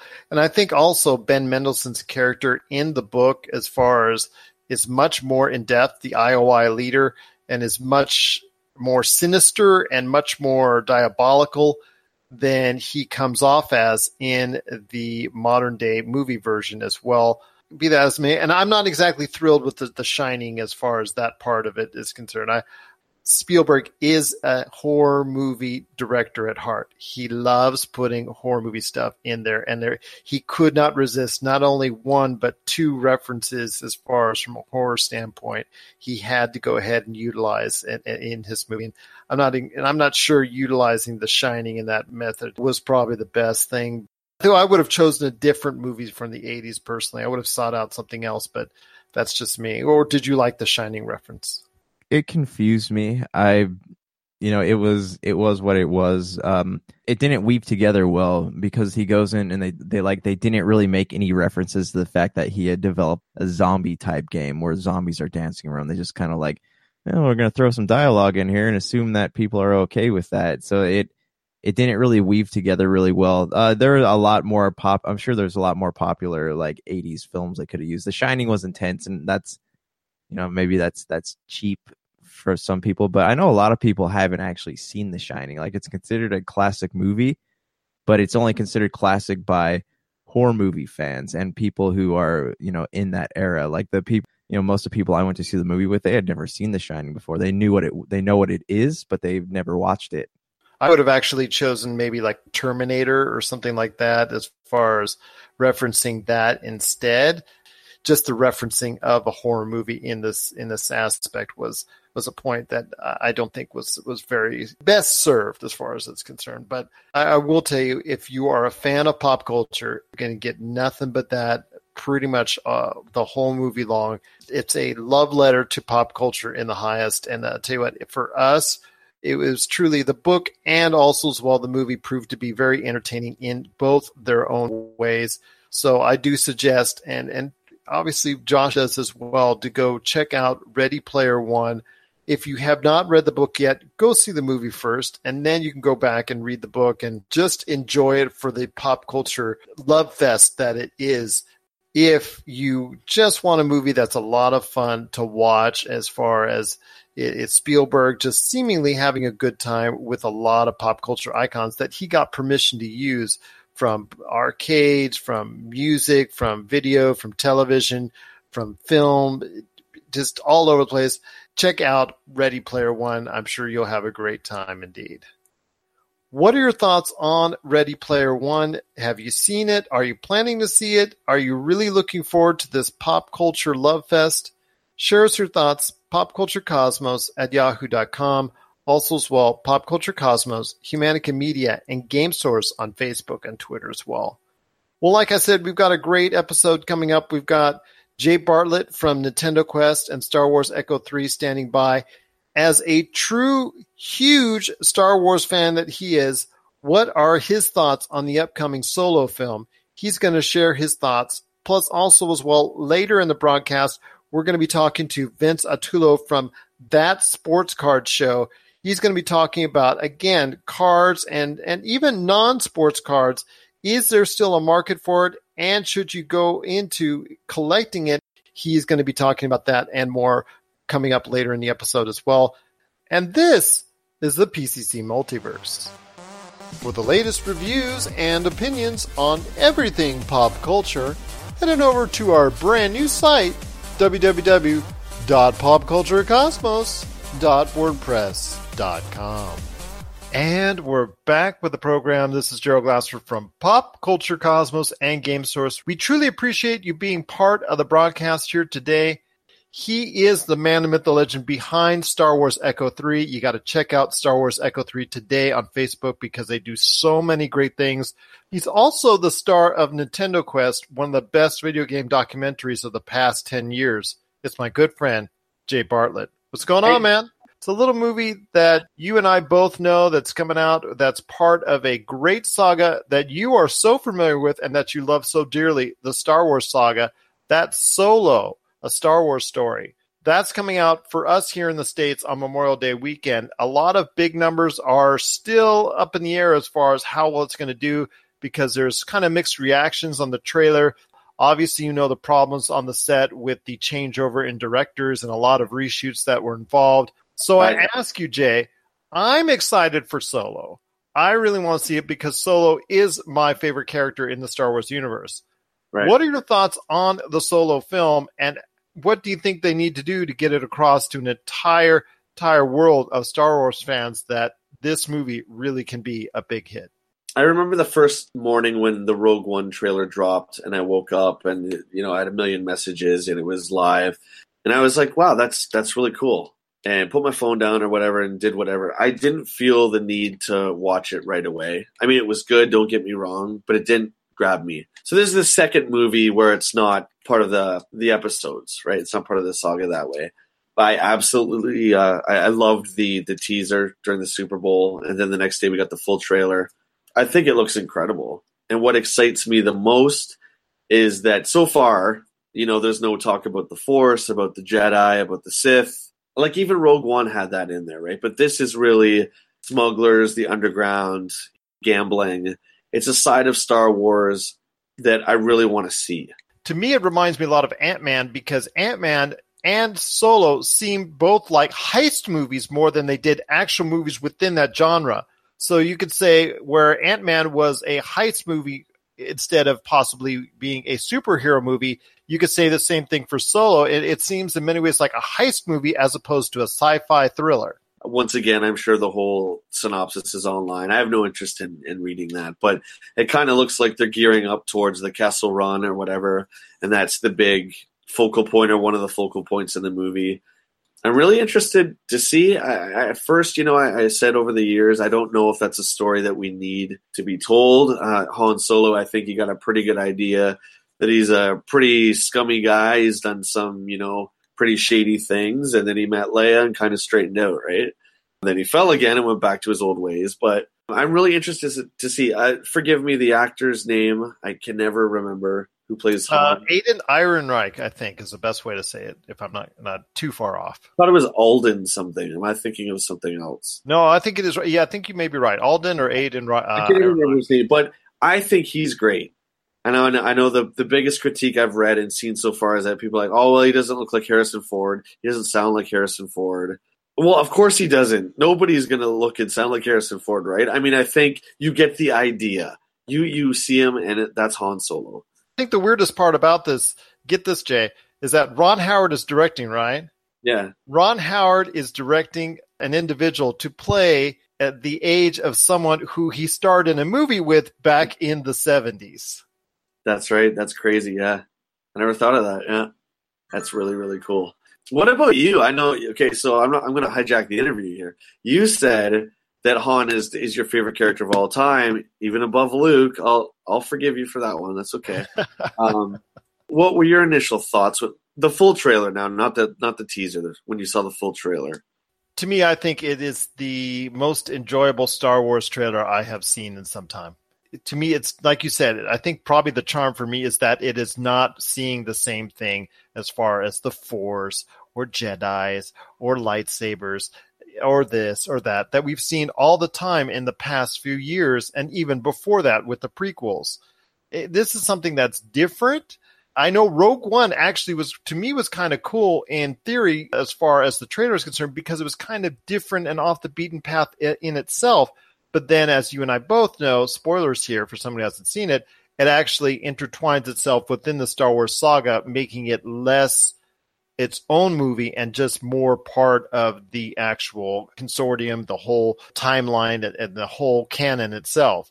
Solo, yeah, it's still part of the canon, but it, to me, it just seems like it's a, a branching off into an entirely different format from hmm. long ago as we see these great stars like Lando Calrissian, Han Solo, Chewie, how they originated, how they came together, how they got to know each other, and how Woody Harrelson's character shapes Han Solo, if not the whole team, into becoming those those bunch of rogues that we've come to know and love.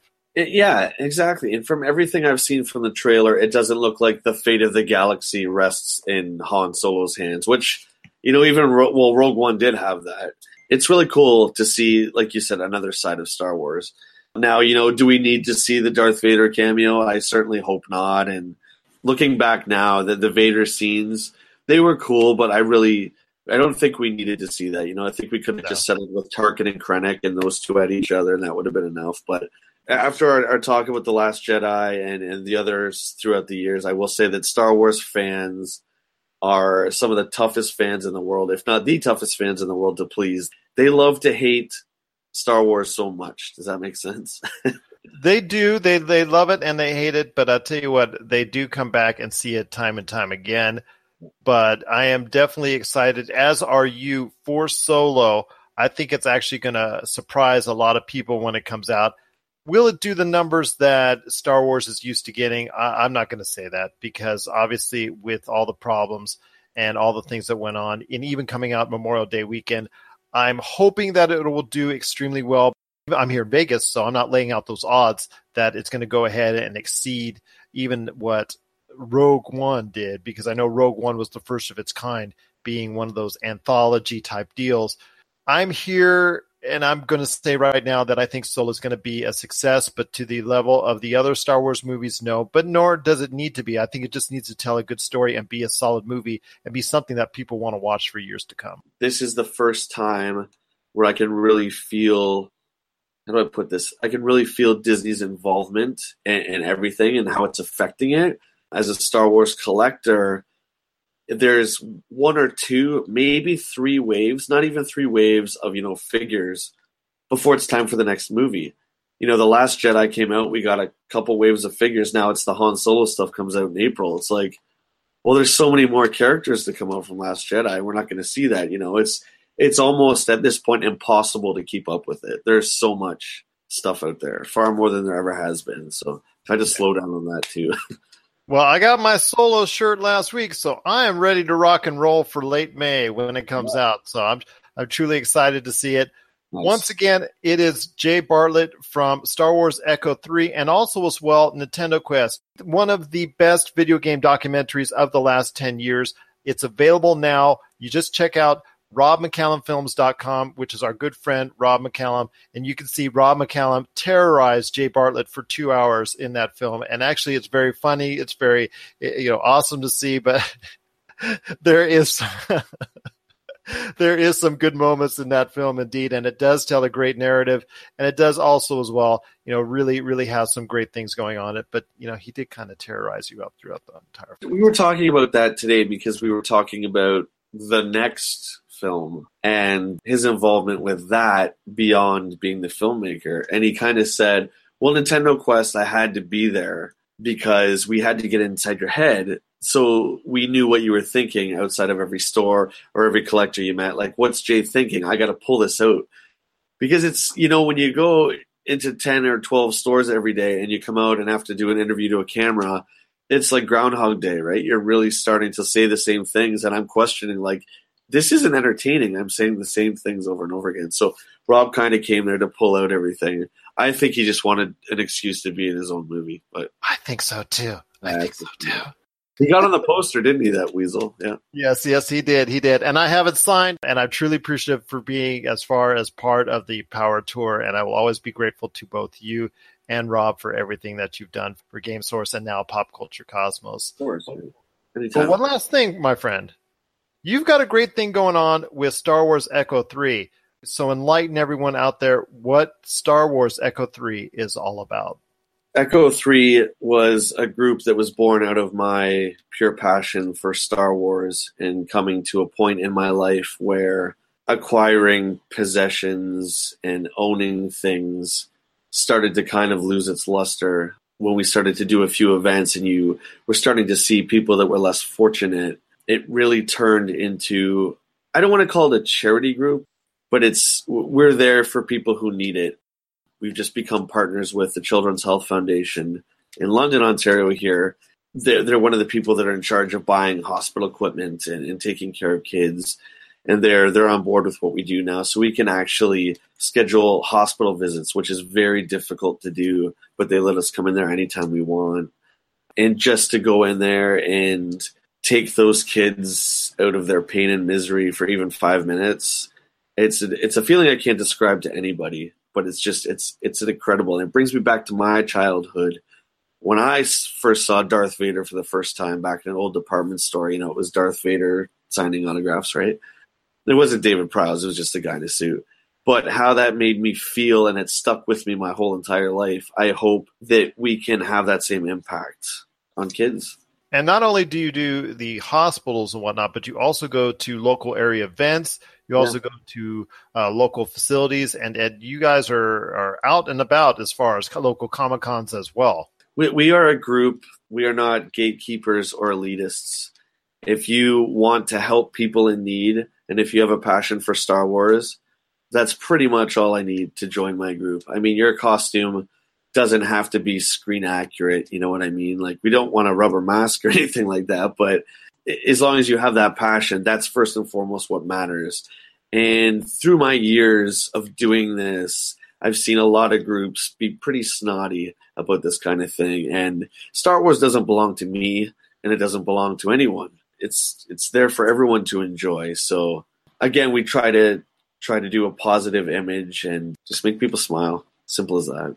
That's awesome indeed. And people can find out more information on it today at Star Wars Echo 3 on Facebook and also as well catch his great appearance as the star, even though he doesn't like me to tell oh, him no, that he was. I'm the star. I'm the star. He's a star. Okay, two years have evolved. He's now the star. He's now star. He didn't like that before but he is the star of the great video game documentary Nintendo Quest. You got to check it out today wherever it's playing, and you can get all the info on where it's playing at robmccallumfilms.com. And I will say before before you let me go here, stay tuned because Rob and I do have a special announcement in the next couple weeks. Actually, it's coming real soon. So. Yes, yes. I know Rob has dropped hints on it as far as in our Cosmic Crossfire. So I know him and you as well will be making major announcements on that new project very soon. Jay, I'll tell you what, it's always a great pleasure to talk to you, my friend. Thank you for having me, Gerald. And uh, anytime, brother, just give me a call. I'll be here. You got it, my friend. And again, as always, it's great having you on the Pop Culture Cosmos. Very Duck Very Quick is a delicious talk and variety show, squished around interviews with a side order of skits, a double heaping of characters, and hot steaming weirdness. Each episode, Mike and Aaron order up a new topic and serve it up to you as the Blue Plate Special du jour. You can catch Very Duck Very Quick on iTunes, Stitcher, Google Play, and blogtalkradio.com. Very Duck Very Quick is a member of the Astro Panda Network, vegan friendly, MSG and GMO free. And we're back with the PCC Multiverse. My name is Gerald Glassford. Again, thank you so much for sticking around and enjoying the show. Just let you know, both the PCC Multiverse and the Pop Culture Cosmos can be heard seven days a week on online radio. You just got to check out our Pop Culture Cosmos page on Facebook and you get to check out exactly the listings of when and where our great shows are going to be played on online radio stations such as the Podcast Radio Network, Airwave Radio, Good Talk Radio, the Western Reserve Digital Broadcasting Network, Grey Cloud Radio, IPM Nation, and Croc Radio. And I'll tell you what, we just cannot thank enough every single one of them for playing our show. Plus, also, you get even more detail on our Facebook page, Pop Culture Cosmos, about where you can download our episodes like Apple Podcasts, ESO Network, Tangibound Network, Gonna Geek Network, Podchaser, Podbean, and many, many more. In fact, well over 30 different options that I'm aware of. Many of those links are included on that Facebook page, Pop Culture Cosmos, right there for you. Josh has got a great thing going on at Humanica Media, which you can find out today at humanicamedia.com or their Facebook page, Humanica Media, YouTube page, Humanica Media, and also Podbean and Apple Podcasts as well. Josh, what is coming up with your great thing known as Humanica Media? Right. You can check out a brand new episode of Topic Apocalypse that actually just dropped this morning. And there's a new episode of the Super BS Gamescast going up tonight. Monday, I think there's a new What About This coming out. Listen to our show on the Podcast Radio Network every Tuesday night at 7.30 Eastern Time. What is it? Close again. 6.30 Eastern Time. 7 Seven. Eastern Time. Okay. So, I mean, don't listen to my first suggestion because you'll miss a half hour of it. Yes, 7 p.m. Eastern, 4 p.m. Pacific on the Podcast Radio Network on Tuesday nights. Close, but close only counts in horseshoes, my friend. Josh, I want to tell you it's a great time indeed for video game fans because the Hall of Fame for video games has recently announced its nominees to become the next set of games that's inducted into the Video Game Hall of Fame. And I want to read you the list right now. Asteroids, Call of Duty, Dance Dance Revolution, Final Fantasy VII, Half Life, John Madden, King's Quest, Metroid, Minecraft, Ms. Pac Man, Space War, Tomb Raider. That's 12 games right there, my friend. Let's let's say you are on the committee. You're part of that committee that's judging these games as far as that's concerned, and they're judging these games and their importance to the video game industry and its fans and also pop culture as well. If you could pick six out of the 12, so I mean six on the cut line, six are going in. Which six would you choose to be the next entrance in the Hall of Fame? Well, you know, at the top of my list is going to be Final Fantasy VII, of course. Of course. uh, Asteroids, Final Fantasy, King's Quest, Metroid, Miss Pac Man, and I don't know. I don't want to say Call of Duty. I don't want to say Madden because I'm not a fan of those or Minecraft. You know, I'll probably go. I've seen Space War being played, and I guess like it is the pioneer, sort of a pioneer of video games. So I'd say it it deserves to go. But yeah, I'm mostly like Final Fantasy, Tomb Raider. Like those are the games that inspired me as a kid. All right, fair enough. I know, if, uh, like you said, you've not spoken enough about Final Fantasy VII over the years, uh, and obviously, once the dawn breaks and the Final Fantasy VII remake is finally done, We'll be like finally, I'll be, huh? I'll be 40 when that happens, probably. Yes, Well, I'll be I'll be ninety when that happens. So, yes, it, it's supposedly still on the way. So we'll have to check with Sony on that come E3. But yes, that that's been so influential in your life. You've said that on numerous occasions, so that was not a surprise for me. For myself, I'm going to go with Space War. Obviously, for me, is the number one because there wouldn't be video games if it weren't for that game. That to me, pretty much, like it's been said, is pretty much started the whole thing in regards to to gaming as an industry and as a format and as a genre and as as part of our pop culture. We wouldn't be anywhere without Space War, and I'm surprised that isn't in already. I'm going to go with Minecraft as far as another top individual game that should be inducted this time around. I think its influence on modern gaming cannot be understated, especially with its popularity and everything of that nature, as far as the fact that it reaches to a demographic of that's probably wider than any game out there. Then you've got also, let's go with John Madden football, because even though I'm not a huge fan of John Madden football, it has led into so many great iterations and redefined the sports gaming genre. Number four, I'd probably say it would be Call of Duty. I'm sorry, Josh, but it, Call of Duty, because of the fact that its later iterations have dominated the industry like very few others, that I think it, it goes without saying that Call of Duty should be on that list. So I've got up to four. I'm going to go with Asteroids because as a kid, I remember playing that so much, even though it wasn't my favorite game. It rewrote all the rules as far as what you should do with arcade games. That and Pac Man just really redefined the early 80s as far as arcades are concerned. And number six for me, I'm going to have to go with what you're going to go with Final Fantasy VII. For me, Final Fantasy VII is something that I think a lot of people need to better understand as far as its importance and the impact in the West, not only as far as on the, you know, in Europe and Japan, but in the West as far as its influence as a Japanese role playing game and realize and understand that this game really transcended over the years in its importance and its love as far as that game is concerned with fans and it just really redefined the JRPG genre as far as it's concerned as a whole when that game came out and and the many years it's been out since so those are my six right there. You've got again Asteroids, Call of Duty, Final Fantasy VII, John Madden Football, Minecraft, and Space War. So uh, to me, uh, that that seems like a very solid set. But you can't go wrong with any of these games, whether it's Metroid, whether it's Tomb Raider, Miss Pac-Man, Half Life, Dance Dance Revolution. You know, you just really can't go wrong with any of these games as far as being inducted into the World Video Game Hall of Fame. What are your thoughts on the final nominees for the World Video Game Hall of Fame for 2018? Share us your thoughts, popculturecosmos at yahoo.com. Send us a list of three, four, five, or six that you like that you think are the best choices from that bunch. And if you're on that committee, which ones would you choose to be inducted into the World Video Game Hall of Fame? Share us your thoughts again. Pop Culture Cosmos Humanica Media, and Game Source on Facebook and Twitter as well. When we come back, we're going to be speaking to Vince Atulo from That Sports Card Show. He's going to be talking a lot about collectibles and non sports cards and what he thinks you should do about if you have an interest in collecting those type of cards. He's going to be sharing his thoughts on that and also letting everybody know how you can catch his great show as well. This is the PCC Multiverse.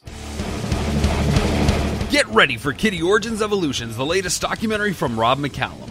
Thrusted into heavy metal stardom as teenagers with their debut release, Kittie has thrashed and conquered the heavy metal world for the past 20 years. Kittie has defied industry norms, fought back against women in rock stereotypes, and inspired generations since they appeared. And now, for the first time, they've decided to share their untold story. Generously peppered with archival footage shot by the band, this film gives you an honest and brutal look at what it takes to survive in the music industry. Pre-order the DVD, Blu-ray, and live CD triple pack that features recordings from throughout their 20-year illustrious history from RobMcCallumFilms.com. RobMcCallumFilms.com, your place for awesome stories about awesome people and films worth watching.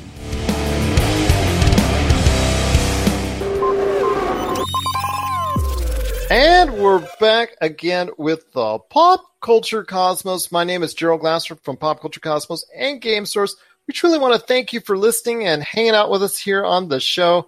One of the things I want to do as far as pop culture is concerned, we always talk about movies and television and board games and video games and, and all that great stuff during the course of the year. But one of the things we like to focus on every now and then is the collectibles market. Here to help me with that and help everybody out there as well, he is the host of That Sports Card Show podcast. It is available now on Apple Podcasts and Stitcher. You got to listen to it in regards to, you know, hearing everything about the sports card market. It is Vince Atulo. So great to have you a part of the show and, and I'm so glad to have you here. How's it going today? It's going great and I really appreciate you having me on here. This is kind of fun. Now, one thing I wanted to ask you real quick as well is you know, we talked about sports cards and whatnot being a great way to get back in and also share knowledge of, of players not only from the past but the present as well.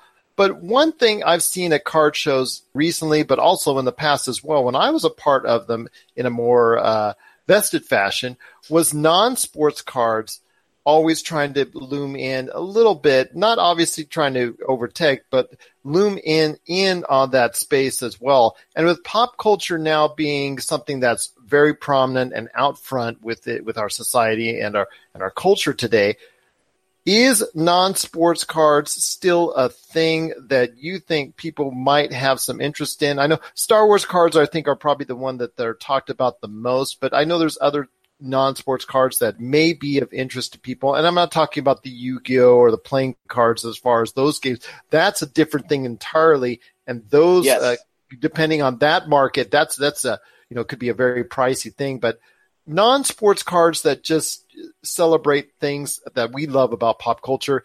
Is that still something that may be uh, offshoot or is that something that maybe people can try and get themselves into before they go into a you know a sports card trading hobby per se. I love non-sports cards. Personally, I have a personal like side collection that I'm into right now. I collect the 1970 there was 1978 Kiss, you know the rock band Kiss. Mm-hmm. They had their own trading cards like Series 1 and Series 2. They were come out in 1978. They were Donruss. There's 66 cards in each set. I'm collecting very like mint or near mint versions of those cards graded. Uh, I'm I'm trying to get the whole set. It's going to take me a long time, but that's just just like a pet project of mine. Actually, I know. I know I've had Star Wars, and I've also had those rock cards, which also came out during that era, the junk era that you were stating Yes. as well. because the non-sports cards that is what i initially that's what initially got me into collecting when i was a kid that's what i liked i didn't like the sports cards i was into the star wars. I was heavily into the star wars. Grease? Do you remember the movie grease? Yep. i mean it sounds funny now but i I loved those cards. And then it was close encounters of the third kind mork and mindy kiss cards. I mean i was just i was really into that. And then i got a little older and i got into sports and I quit collecting the non-sports stuff so much, and I really got into the sports side of things. But now, current day with the non-sports, it's as big as ever, if not bigger than ever. The Star Wars, there's seems like there's a new Star Wars release about every month, if not every week. The Topps has that license, and they release some great Star Wars products. I mean, there's there's some fantastic Star Wars products on the market today that are a great value. I mean, you, you can get some really uh, high value stuff out of those. And also, Upper Deck has the Marvel license, and they've got a nice set coming out, I believe, in May. The Black Panther. They've got Black Panther set. That's kind of a highly anticipated set. And with And the then- Avengers Infinity War coming out, that's going to make them even more enticing. Exactly. And there are a couple of the smaller cards that are always coming out. The small, the smaller companies that are always coming out with uh, non-sport releases, like Doctor Who. A friend of mine who's an artist just did a bunch of artwork for the uh, Mystery Science Theater 3000 release. I believe that was a Rittenhouse release. I'm not sure on that. The superhero shows on TV, the, like Arrow, The Flash, all them, they all have their own releases with pieces of wardrobe that the people have actually worn on the show, you know, built in the cards, different cast members, autographed cards, things like that that really add value to the product and make them highly collectible. People love them. I like them. Oh, that's great news indeed for those of us in pop culture that might be a, a little bit hesitant, like you said at one time, to get into the sports card realm, but would like to go ahead and start trading cards. So that is a positive sign that that part of the marketplace is now bigger than ever as far as that's concerned, but also a great way to ease into the sports card realm as well. So that's that's Yeah. awesome indeed. One last, well, actually two last questions I have for you. I want to hear your thoughts one last time on some final advice on if somebody's actually stepping into it. What final advice do you give them, or if they're actually maybe uh, uh, already got into it and they- they're looking for help as far as for some a final bit of advice on sports card trading? Advice in sports card trading. Let's see. I would just look at like what would I have wanted somebody to tell me when I was first starting to get in the sports cards. Because I was kind of like you, I was kind of out of it a little bit in the 90s, and I kind of just slowly got back into it during the 2000s. And now I'm, I'm in it pretty heavy with the podcast and everything. Do your research on what, what you want to get into and what you want to do. It's easier than ever to do research on cards now. I mean, between all of the Facebook groups, Twitter, all the major card companies, and all the the grading companies, and just assorted people on Twitter that be glad to help you. Don't jump into a bunch of purchases until you've priced what you're thinking about buying. Check eBay. You can you can check eBay to make sure you're not paying, you know, an absorbent amount for a card. I mean, I'm not talking about five or ten dollars, but some people get ripped off. Say, spend a hundred dollars on a twenty dollar card. That's not what you want to do. So you can check the prices on eBay to check and see what cards like the one you're looking at have sold for. So that's kind of a guide, you know, a way to do research. Take your time with it. Don't rush into buying anything. Like right now, a lot of people buy and sell stuff not only on eBay, but they'll do trades and in the Facebook groups and on Twitter, they'll just buy directly from person to person. And obviously, if you do that, you want to know the person that you're dealing with because, you know, it's with anything you don't know if you don't know who you're dealing with. You're sending money to somebody. You don't know if you're ever going to get that card sent to you in return. So that's you know just an obvious thing. Yeah, just do your research mainly. Oh, that's awesome to hear. Before I let you go, you got to tell me about your awesome podcast. Like I said, I've been listening to it, but you, you need to tell everyone out there that's listening to us here why that Sports Card Show podcast is the place to go for everything sports cards and major collectibles. Tried to make my podcast like the podcasts that I like to listen to. And the podcasts that I like to listen to just basically have a conversation between not too many people, but usually just like a one to one conversation where you can kind of really get in depth on topics, you know, where you can really get into things and get the who, the what, the where, the why, and the, the how to. And you really kind of get to know somebody. Our our shows are usually about between 40 minutes and an hour. And you know, we, we won't just talk about sports cards. We'll talk about uh, just anything that is going on with the person. Like our most recent podcast, we had uh, producer and director Stu Stone on.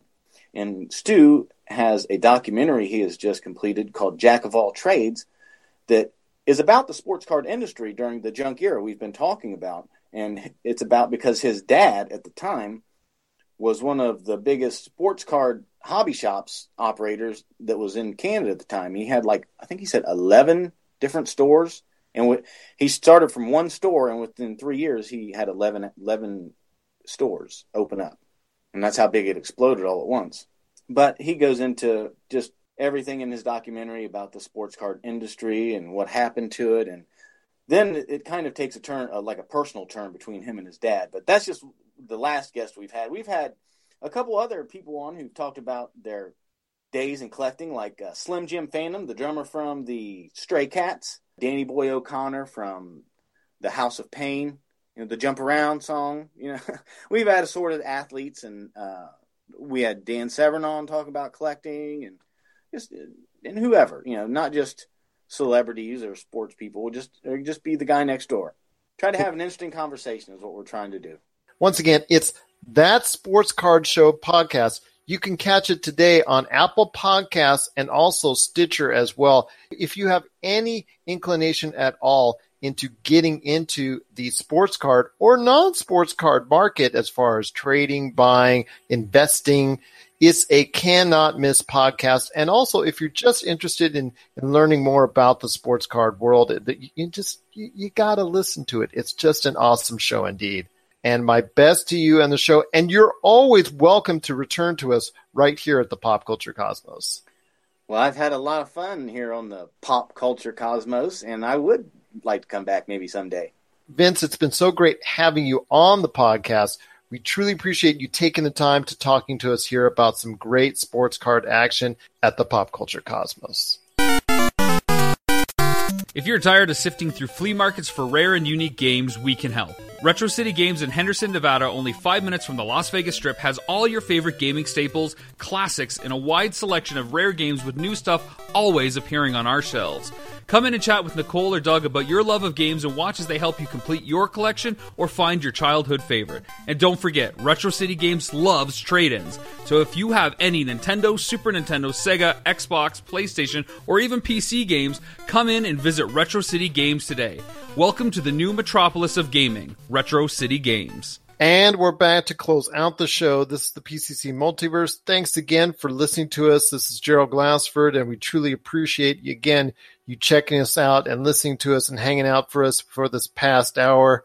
If you get a chance, you got to check out the video documentary that Rob McCallum has just put out there, the Kittie documentary covering the all female heavy metal band that roared through the early 2000s and and really just set a number as far as the music industry is concerned. You got to check out his video documentary and also the accompanying DVD and Blu-ray box set. It's right there to order on Amazon and it drops today. So you got to check that out. I want to thank also as well Vince Attulo from that sports card show. I want to thank him again for taking the time to speak to us.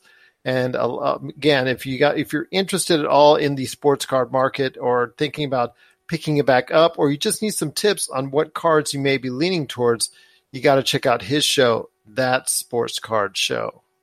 Josh, before we head on out, I want to hear some thoughts from you on another movie in our breakdown as we get closer and closer to Avengers Infinity War. We're inside of a month, my friend, to Avengers Infinity War and big Thanos coming to wreak havoc on, on all of our Avengers friends and buddies and whatnot. But one of the first times they kind of got together was in the Avengers Age of Ultron movie. This uh, 2015 movie came out. It was the big follow up to the original Avengers movie, and it did quite well, earning over $1 billion at the box office. In fact, close to a billion and a half. So I ask you, Josh, with all that said and done, and the fact that Ultron was, to me, I thought going to be bigger and more important and a larger than life character that was going to sustain himself more than one movie do you think that Age of Ultron, when all is said and done, with all that's been taking place since, will be the forgotten Avengers movie? You know, I want to say no, but it probably will, just because you know, like Captain America: Civil War kind of dwarfed it. That's why I said it because Captain America's Civil War was going to be something that I know that, like you said, was something that a lot of people would go to a lot better. Yeah, and I know that the events that transpired in Age of Ultron are the cause of the Civil War movie, but I think that it, it, you know it faced a lot of backlash. One because people were really attached to that comic book, you know, as far as the uh, what what takes place and how Ultron comes to be and all that stuff. And then two, Ultron had the unfortunate positioning of being just another stepping stone, you know, another setup character. Like they needed him to tie that story to get or bring those characters together so that those characters can progress into the greater Marvel universe. And that that was unfortunate. And you know, there's some of the things I, I wanted to talk about. This was that Tony Stark in Civil War, like that that whole turnaround thing was really weird to me because he went from being like this funny, charismatic character to this like dark, like super dark character and like i didn't really i don't really like that that much. I don't really appreciate it. So i'm hoping they bring back some of the old tony stark in infinity war. But you you saw why if you were watching civil war which we'll get into more when we actually break that movie down but you understand why that happened as far as civil war is concerned. I mean you, you saw what things were done in avengers age of ultron that caused him to have that kind of stress out moment and what was brought to his attention as far as the the casualties and the, and the byproduct and the collateral damage that can happen because of what took place in Avengers Age of Ultron. No, I totally get that, but they didn't the change shouldn't have been so like like that, you know, it should have been like maybe a, a couple more things leading into it because, you know, by the time Civil War ended, I hated Iron Man. I don't even I don't I, don't, I wouldn't watch another movie with Iron Man. I mean, I would, but like, you know, I wouldn't you know, he's not he's not really a character that I enjoy anymore and I wish they would have done a little more build up. But you know, as for the rest of, uh, well, I will ask you this: Did you like him a lot more when he kind of returned to that role in Spider-Man: Homecoming? You know, that was cool. I it was weird seeing him be like the dad. The one thing about Spider-Man: Homecoming that annoyed me was that it relied so heavily on on Tony Stark and Iron Man. Like everything that Peter was trying to do was to impress him, and like that wasn't that kind of bothered me a little bit just because as you know, as you know, I'm a huge fan of the Amazing Spider-Man films, but that you know, it's another discussion. Yeah, but back to uh, Age of Ultron. Yeah, it was. You know, does that make sense? Like Ultron was a stepping stone character. You know, he didn't get his time to shine because they needed his story arc to bring all the other characters together that would eventually lead into other films. So he didn't really get his chance to like be the big villain he was. Like it would have made more sense to make him like an overarching villain in one of the phases because in the comic books he's absolutely terrifying. Uh, he seems to me, as a casual comic books fan, because I'm nowhere near the comic book fan that you are, he seems to me from a distance that he is almost as big, if not just as big, as Thanos as far as the Marvel comic book universe is concerned. Yeah, he's had several event series based on him. So that was that's why that whole thing was kind of weird and he, his his reach went all over the world and the movie he just kind of went to one place. And that was the thing. Like it was really cool. I love seeing the Avengers all fight together. I love seeing Hawkeye do his thing, but it, yeah, it just he didn't really get the credit he deserved. Though I, you know, as a film, overall as a film, I really did enjoy watching Age of Ultron, but I didn't like some of the stuff that happened inside of it. I, I can agree with you on that. As a movie itself, it, it's not bad. It's it's entertaining. It's just uh, what is now in there is kind of forgettable because of everything that has taken place since. And you're right. To me as well, Ultron is such a bigger part of the Marvel comic book universe. He should have gotten that same treatment. Although I could go again and again about how Captain Zemo should get that same effect. And when we get into Captain America Civil War, I'm definitely going to have some thoughts on that. But in regards to Ultron himself, there are actually points in time where he actually goes back in time or changes time, goes back and forth in time to go ahead and manipulate it in order to try and beat and actually defeat the Avengers at more than one point in time, correct? Yeah, yeah. The, he's in the future Avenger story arcs, like when the you know about the Avengers kids, like in the I forget what what story that one is from, but like he's he's the villain. He's always the villain. They've developed alternate timelines that strictly based on Ultron. So it's weird. He's so massive, but he's so tiny in this movie. Exactly, like he's just another Marvel villain of the month club, and that he was just disposed of quickly, and that's it. So, kind of that part uh, I I can understand as far as some some disappointment there, but the movie as a whole, like I said, was okay, you know. But I really think that when it comes down to it, because so much has taken place since that everything that happened in Age of Ultron it really now is very small, less important and only gets mentioned offhandedly like it did in Civil War as far as it was being referenced there because at this point in time it's I don't think it's even going to be referenced anymore any point any point further so Uh, that that in itself is is a shame. So to me I think Age of Ultron will be the forgotten Avengers movie and that actually people will think that 10 years down the line Josh when you and I are hopefully still doing the show that we're going to probably have another show and have another episode talking about how yes, Age of Ultron did exist and it didn't go Avengers number one in 2011, and then the next one was Avengers Civil War, and we have to correct people. No, it's actually Captain America Civil War, and it wasn't Avengers, and it was not an Avengers movie. Unfortunately, for Age of Ultron, it's not going to be a movie that is going to be essential Marvel viewing, and that's a shame because it's a pretty solid movie indeed. Still watch it though. What are your thoughts on Avengers Age of Ultron? Have you seen it already? Have you forgotten about it already? Share us your thoughts, popculturecosmos at yahoo.com, also as well Pop Culture Cosmos, Humanica Media, Game Source on Facebook and Twitter as well. So for Josh Peterson, this is Gerald Glassford. It's another beautiful day right here in the P C C Multiverse. We thank you for listening, and here's hoping you have yourself a great day.